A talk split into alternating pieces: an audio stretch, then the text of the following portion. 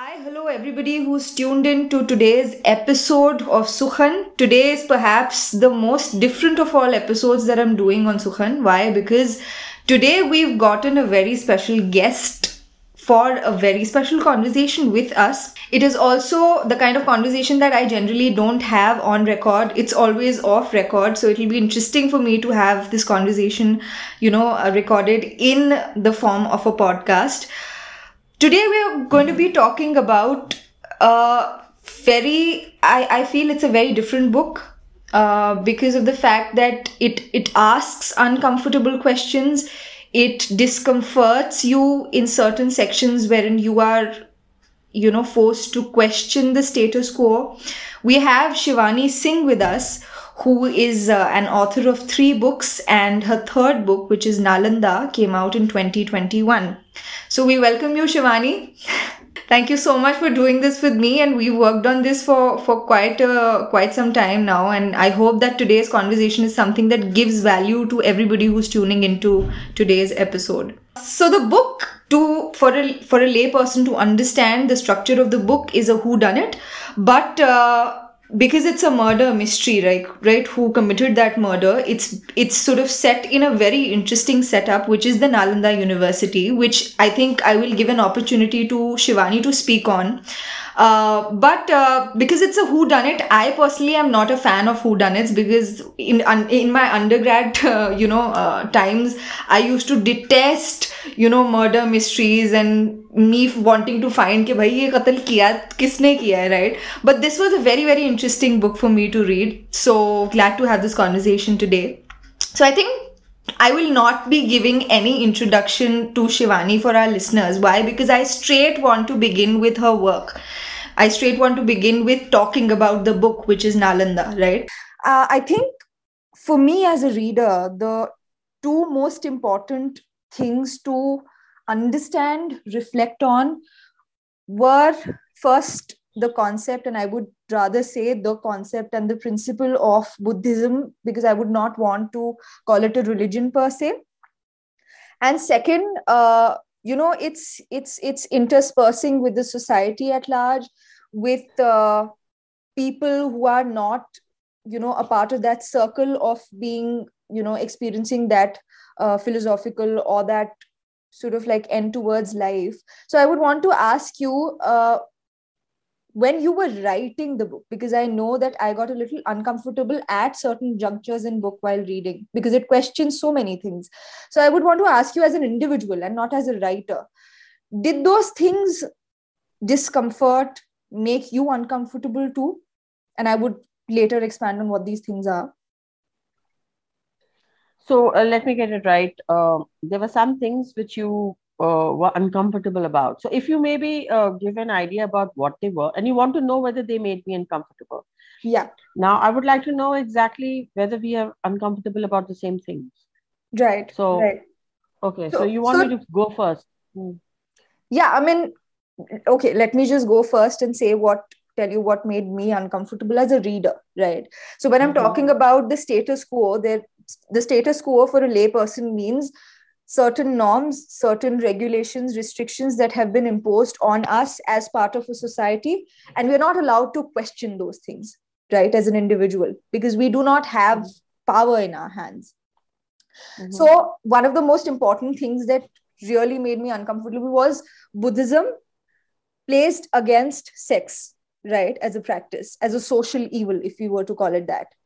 So, those things did make made make me uncomfortable while also saying that this is a bold move on the part of the writer to sort of you know bring this forward to the reader. Okay. Okay so i get where you're coming from. You uh, it the whole uh, uh, superimposition of uh, sexuality in a monastic religion uh, where there are vows of celibacy uh, is what the whole monastic uh, aspect of Buddhism yeah. reiterates is obviously uncomfortable because it seems like a contradiction in terms. Now, uh, I get where the discomfort is coming from, also because it's uh, it's shocking, is it mm. not? Because there is a very popular perception that Buddhism is about uh, right living and right conduct and celibacy and monasticism. So the question comes that what is this writer doing? Why is she throwing up all this sex stuff, right? Yeah. And all this, uh, all the tantric elements. So uh, interestingly, you know, this is maybe a little known fact, but uh, those who are in the inner echelons of uh, monastic order will tell you that it is a known fact that uh, uh, the inner practices or maybe the slightly confidential practices of uh, Buddhism is tantric in nature. Yeah. And it is even practiced by monks. So when we talk about Vajrayana Buddhism, uh, those who know know that this is a very accepted and a very esteemed uh, school of uh, Buddhist thought, and it is tantric in nature, extremely tantric, tantric in nature. Right. But uh, you know, people who have popular perceptions of what Buddhism may be like, it is uh, a shock for them because uh, common perception is that uh, Buddhism is monastic. So the fact is that it is an uncomfortable truth.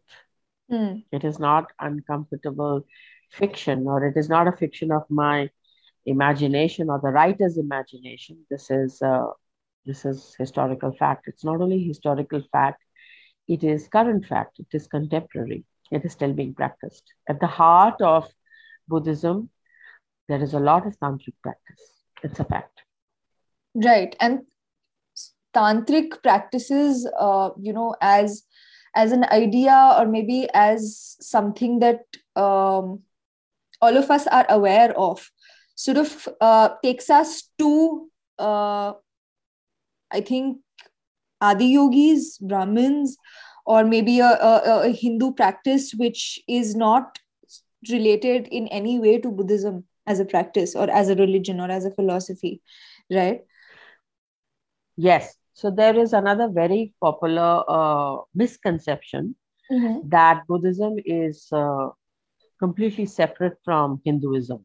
Mm. That is a common, uh, what will I say? It's a common, not only misconception, it is ignorance mm. of uh, how Buddhism works and how Hinduism works. Right. Now, if you look at the core practices of Tantric Buddhism, which is mm. Vajrayana, it is very similar to many Kashmir Shaivism practices, you know, the fringe Shaivite and Shakta practices in uh, certain sampradayas and uh, traditions of Hinduism.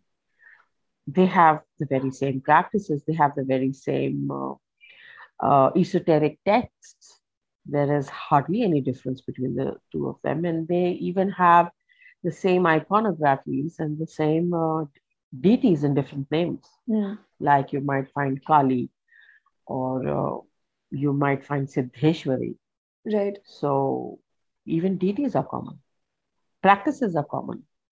So that I find quite hilarious actually, because you know there is such a common uh, uh, antagonism between Buddhism and uh, uh Hinduism that yeah. they are two completely separate things and they're two separate religions. Oh yeah. no, not at all so far from the truth really sometimes uh, truth can be really shocking you know as they say truth is stranger than fiction there is very little difference between the two of them really you know it, and if i how i try to uh, rationalize it is that a lot of uh, uh, you know sound and fury has been created about differences between hinduism and buddhism you know and uh, Adi Shankaracharya came and he brought back Hinduism, and there was this almost civil war like situation in the country, which is not true at all.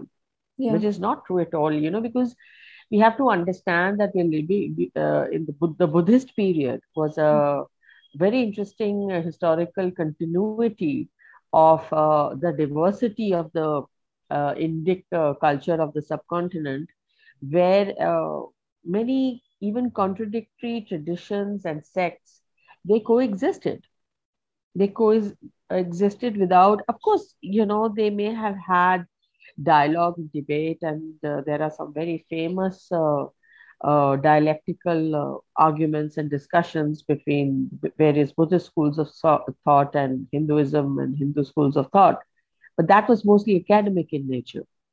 It was not like some kind of a jihad on each other that we, mm. you know, that Hinduism is destroying Buddhism and it's not a, you know, war for supremacy or uh, yeah. dominance. Uh, it, there may have been competition uh, for royal patrons because mm. we have to remember that uh, most religious sects needed royal patrons to uh, further its cause. Mm.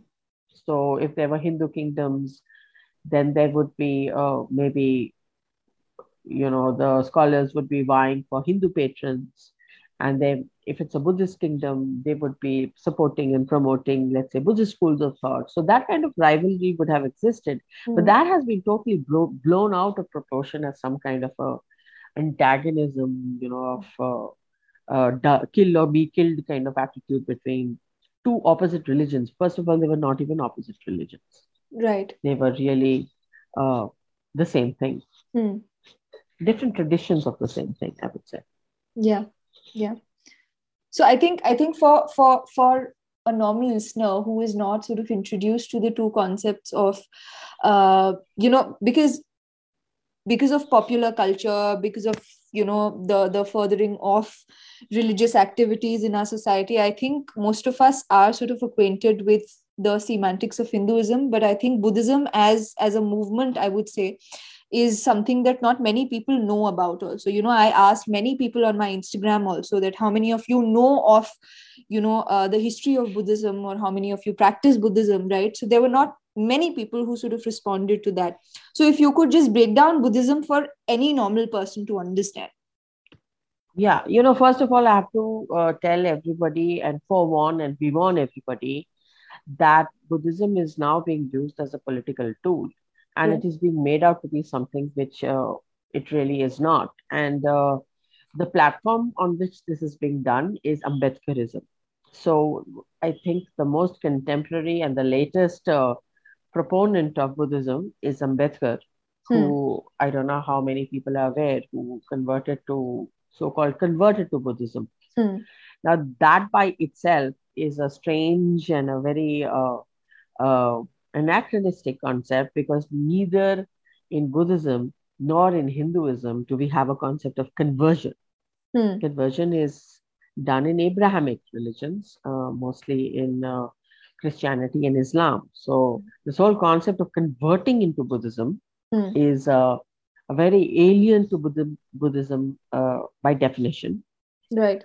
And there were there are a lot of other misconceptions uh, being created around which i would say are propaganda tools mm. which are created around buddhism one is that uh, buddhism is uh, anti-vedic which is uh, not true everything you know from sikhism or buddhism or jainism or any kind of traditions or sampradayas uh, in the Indic subcontinent finds its source sooner or later from the Vedic texts, whether from the main texts or from the Upanishads or you know even uh, the later Dharma Shastras, they will find um, uh, its source there, and in no way can they call be anti-Vedic in any way. They, it, none of these traditions were really in opposition to the Vedas. Hmm. So that is one misconception.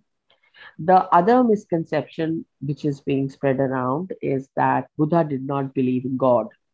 Now, God again is being used in a very Abrahamic uh, uh, definition. You see, we never had a concept of God. We have, uh, you know, it's like Eskimo. There are, you know, 85 shades of uh, snow. You can't have just white shade, one shade of white that's what God is to us. I mean, there is right. Brahma, there is the Trimurti, there are the Shaktis, you know, there are the Nivrittis, and there are the deities, and there are the Kuldevtas and Devis. I mean, we have like a huge pantheon of.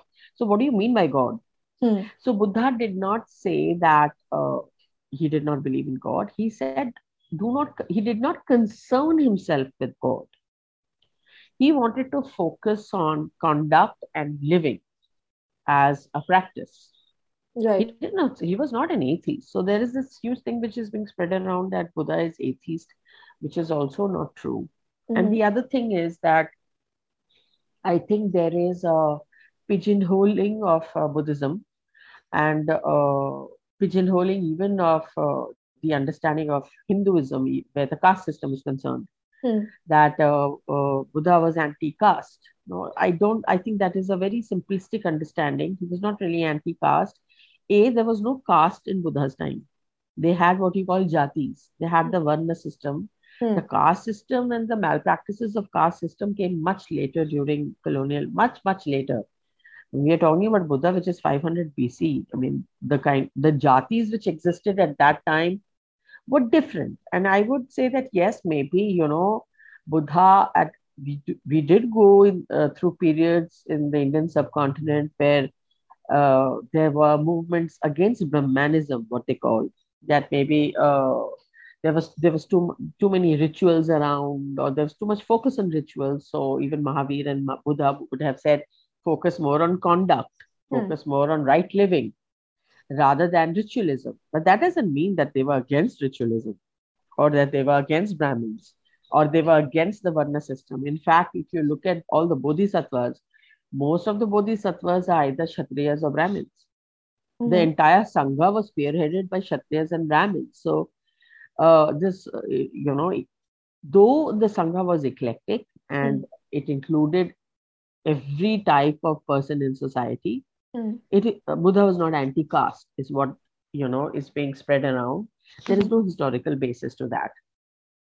And of Right. course, there is one uh, very common uh, uh, thread that uh, of uh, pigeonholing and categorizing Buddhism vis-a-vis Hinduism as some separate religion. So uh, you convert from Hinduism to Buddhism, which is really like saying that I'm pouring a glass of water into another glass of water and I'm drinking it. It's you're really drinking the same thing Yeah, right. because there is no difference between uh, um, Hinduism and Buddhism, really. Of course, that's controversial, and many people will uh, say it otherwise. And my entire contention is it's just a it's just a political tool Hmm. uh, to uh, to use uh, uh, the you know the icon of Buddha and uh, create a prophet like Mhm. you know Right. character Hmm. like uh, maybe the prophet muhammad or Hmm. you know jesus christ so the way you have created a religion around islam or you created a religion around christianity there is now an attempt to create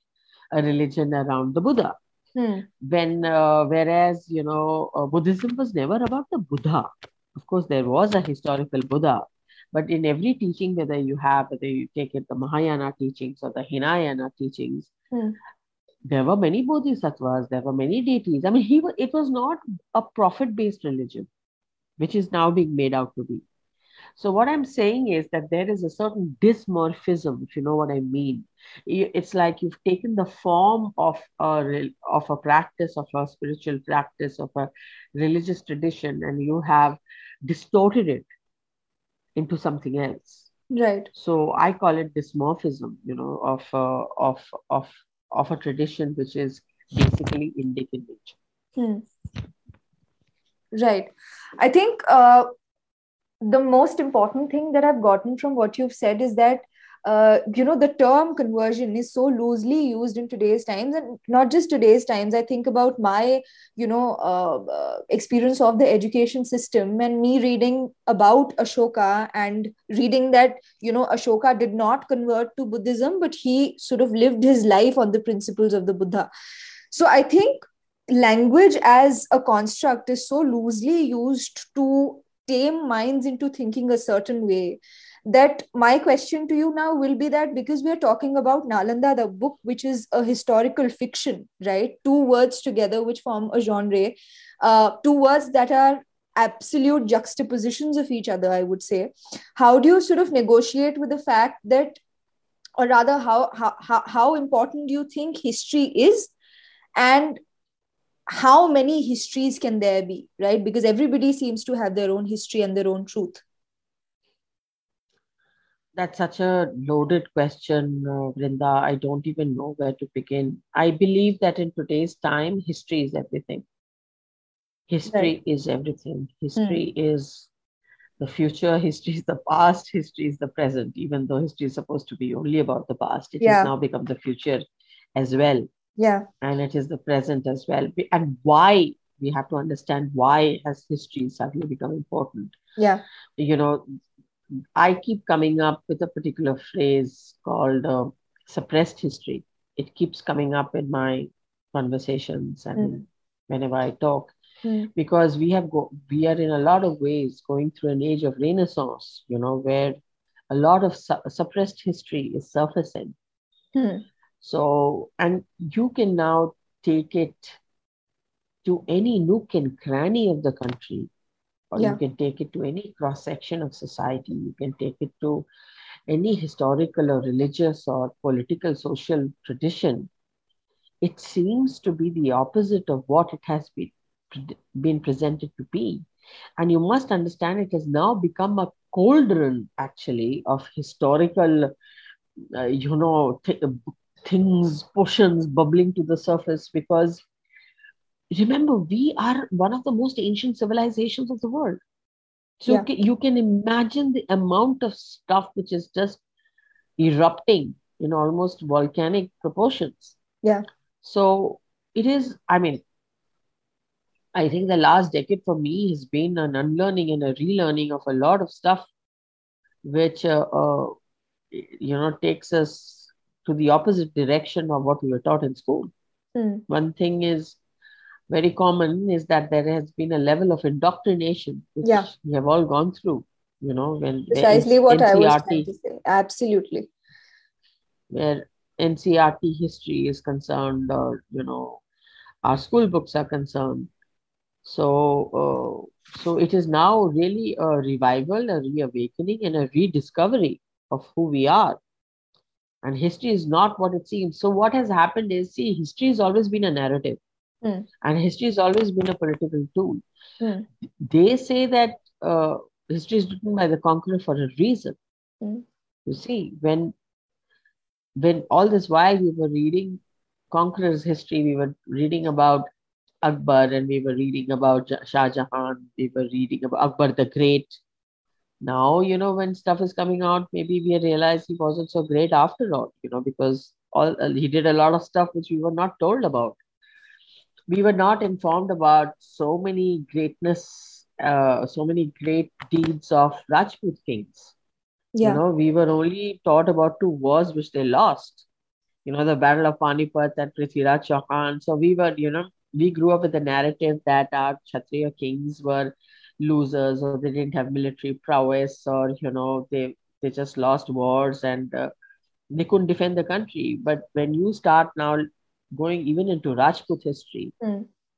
oh my God, I had no clue the amount of uh, history which was uh, suppressed and how like for 700 600 700 years Hmm. rajputana fought islamic invasion and uh, they got depopulated I, I mean they died everybody died saving the country Hmm. and that is one of the reasons why we are probably not a, a islamic uh, nation today and why you have a name like brinda and i have a name like shivani Yeah. it's because of all this but we nobody talked about that you know and even where uh, uh, our uh, recent uh, formation of the country is concerned, how we got independence, and uh, who were the pre-independence uh, game changers?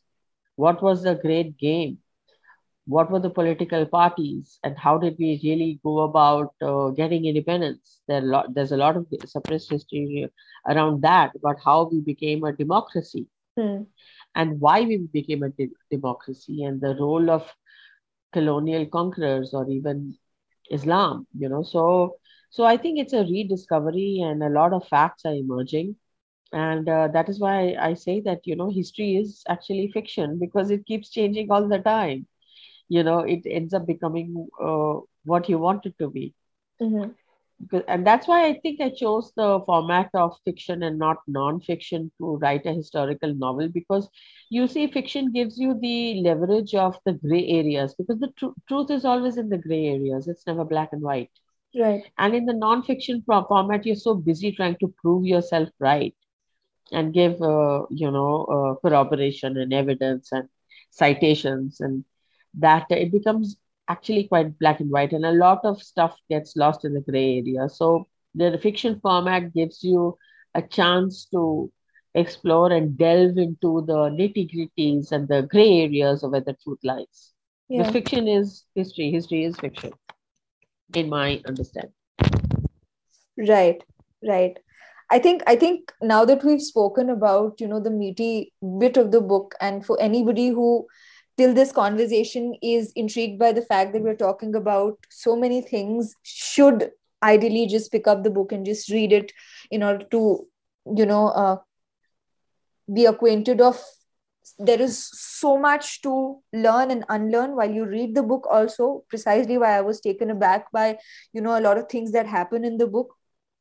Uh, i think that brings me to the question that why was a murder mystery and this is not any murder mystery. It's not a hercule poirot or it's not agatha christie that we're talking about. It's a very different kind of a murder history based in the indian subcontinent right which was not the indian subcontinent then.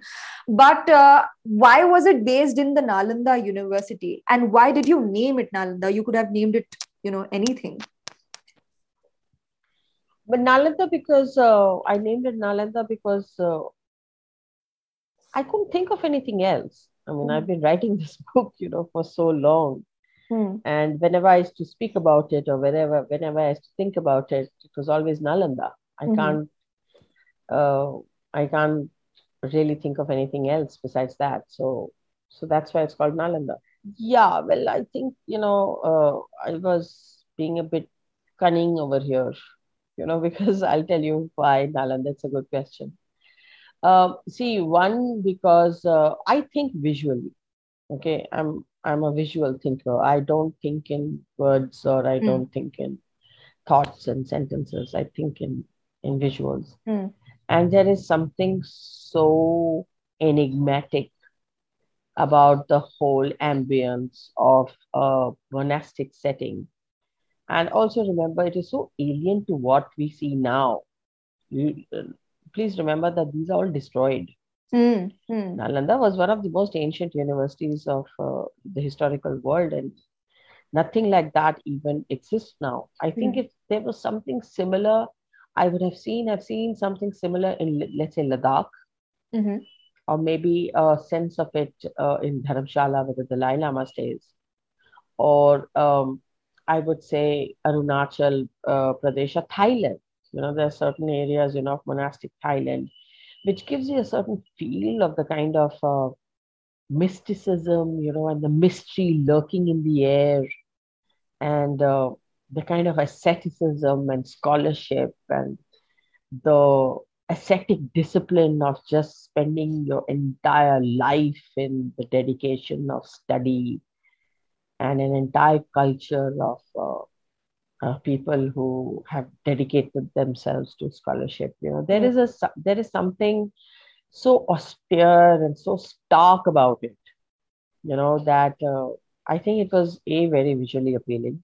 Mm. Secondly, why I was saying it's a very cunning uh, choice of uh, you know setting mm. is because Nalanda, of course, everybody knows. I mean, Nalanda is probably the most famous Buddhist uh, university, you know, Takshashila and Nalanda yeah. is what people remember. Although there were very many, hmm. these were not just two, there were many of them. But everybody remembers Nalanda. Nalanda is famous also because of the sack and burn, hmm. because of the way it was destroyed. It was it has a very dramatic end. Mm. They say, you know, Bakhtiyar Khilji came and he beheaded all these monks and he uh, you know, took away all these books, and there is he burnt it all down. Mm. And there were three million books, and they said that it burned for three months. Of course, mm. my book is different. My book has taken a different take on it. Yeah. So these are the facts which were there. So there, there is very little about Nalanda. Mm. There's very little information really. If you really start looking, uh, you know, for the jigsaw pieces to put the puzzle together, you'll find very little. Right. So that gives you a lot of poetic license. No, that yeah. gives you a lot of. Yeah. Uh, there was that funny, you know, in the sense that you could you could build you could build a narrative around it. You know, there's a lot of scope for alternative uh, schools of thought over here. Right. That was Sounds so. I mean, I always sort of, when I read a book, I always think of not just how the author or the writer must have written it, but also how many sort of journeys the mind would have you know taken to sort of write that word on on paper you know because every word does come through a stream of consciousness and how that stream of consciousness gets formed is what is interesting to uh, you know think about and know. So i i this brings me to one of the most interesting sort of like things that i was thinking of to ask you. How important is travel in the whole process of writing? Anything at all Hmm. Hmm. because I think, traveling uh, and writing is often very romanticized Hmm. So you're talking about travel to about uh, travel in the sense of traveling to the place where you're writing about. Is that what you mean, or you're trying to make a comparison between traveling and writing? i think i think the former but if you would want to answer the latter too The- that latter too. No, I think you know I've been to Nalanda, so I think that was. I started writing the book much before, but I I made it a point to visit Nalanda before the final draft. Mhm. So I think it is important. Though, you know, when I went there, there was nothing really there to spark off. Uh, you know, it's not like going there physically and being in that place changed anything. right I won't say that it gave an extra fillip or an extra edge to my writing. Hmm. So I think in a lot of ways, no, I would say very clearly no. Travel, yes and no. Yes, if you find that your creative uh, impulses or your imagination has gotten stuck. Hmm. Hmm. So uh, it's like it's like you have Wi-Fi, you Hmm. have continuous Wi-Fi. Hmm. So if you get continuous Wi-Fi, Hmm. then it doesn't matter because your imagination your creative impulses your you know the the juices that are flowing the muse it keeps you going. Hmm. you really don't need to visit that place at all. Right. Because sometimes too much reality you know interferes with the creative process. You know? That's true. But if if it if it breaks that if if the wi-fi connection breaks and you can't restart it then i think maybe you need that to kickstart it again. But my visit to nalanda Hmm. made zero difference seriously you know my next book is on uh, rajput history and i keep thinking you know I'm, i picked on the battle of khanwa which is near agra Hmm. and i keep thinking i should go there and visit that place and of course i will Hmm. but I know for a fact that that is not going to change any part of the writing. You know, because it's all in the head, it's in your imagination, and it's how, how much you can take your reader along and make them believe whatever. It's a con. Let me tell you, writing is an act of con. You know? so true that's so true and we don't want to say it out aloud although it's so true yeah, yeah. How well you can con a person has got very little to do with what's true or what's not true or what really happened. yes, how how much That- I can get you to believe me. it's good Yeah. it's a good conmanship because you get invested in the whole uh, process of getting looted is what i would say yeah it's it's uh, it's really like that you know and you should have the ability to do the exact opposite let me tell you this you know when i started writing nalanda it has Mm. been redrafted uh, the book has written been written five times and in Mm. completely different ways first time it was completely different. Second time it was the opposite of the first you know because every time some historical fact would be revealed to me the whole book would change. Yeah. My murder uh, changed my my culprit changed my murderers changed everything changed you Yeah, know so with yeah. my uh, so i do know for and uh, for a fact that uh, a very interesting revelation came to me in the process of writing the book and that is that how politics is about propaganda and propaganda is about historical narratives. And uh, and everything depends on how easily or how well you can con people into believing the narrative. yeah. That's what it really is about. This whole, uh, you know, when we look at politics today and we see such strong belief systems you know all of us have it. Even i have it and i'm sure you have it. Yeah. That we either believe in this or that. And it is so strong now that people are getting killed for it. Blood is being shed over it. Yeah yeah. But where did these belief systems come from? These belief systems came because somebody convinced us that this is true. And this is how it should be. You know so the whole uh, it's it's a it's a con through and through. Yeah. whatever you believe in you've been conned into believing it because i've changed my political stance uh, so many times. It's because of my, my, change in belief systems and my belief systems changed because uh, uh, i bought into a particular belief system and then i bought out of it into another belief system. Right. So that's why i feel that two important things and i know that we live in very uh, political times there is a lot of political strife and there you know we we are all very opinionated.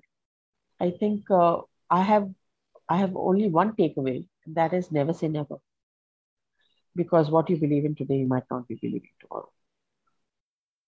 And that's true. that is that's one thing i believe. And the second thing i believe is that the truth is never what it seems to be I wish everybody could just see my nodding head at everything that you're saying because we're never we're never taught to question and that's the whole problem. That's where the problem begins you know and history as we, ju- we just taught history as a subject which is why we do not sort of understand how important it is for us to know where we come from in order to know where we have to go in order to understand our present times right?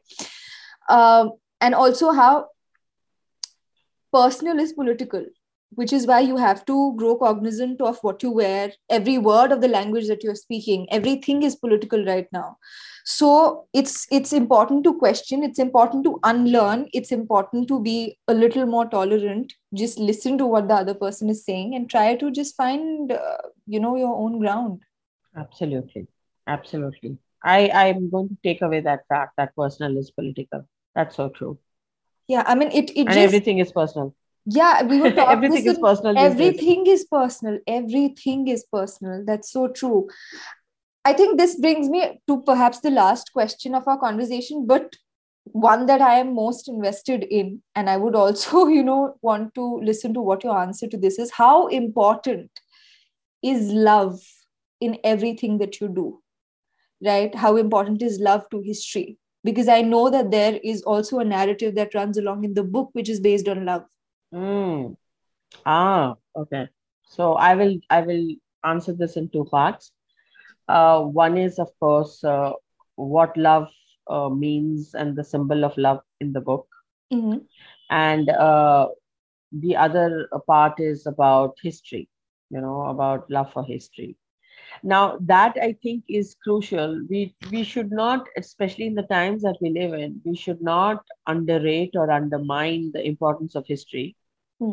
And I think it is very important for all of us, whoever we are, you know, whether it's you or whether it's me, to uh, go through that process of introspection about your historical roots, your historical roots in your community, your historical roots in your in your religious or spiritual practice, or your sociological traditions and customs.